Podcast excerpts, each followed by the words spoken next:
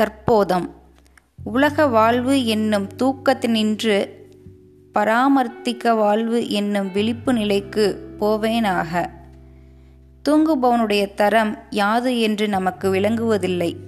விழித்தான பிறகு அது நன்கு வெளியாகிறது. பராமார்த்திக உணர்விலே விழித்தெழுந்திருப்பவனுக்கு பெருவாழ்வு தூங்குகிறது. அவனுடைய செயல்களெல்லாம் அவனை மேன்மையின் கண் எடுத்துச் செல்வனவாகும். தெய்வப் பெற்றியே அவன்பால் பொழிகிறது. கவி உள்ளும் புறம்பும் உவட்டாத ஆனந்தக் கல்லருந்தி நின்றதிலே கண்ணுற்றாய் நெஞ்சமே. பட்டினத்தார்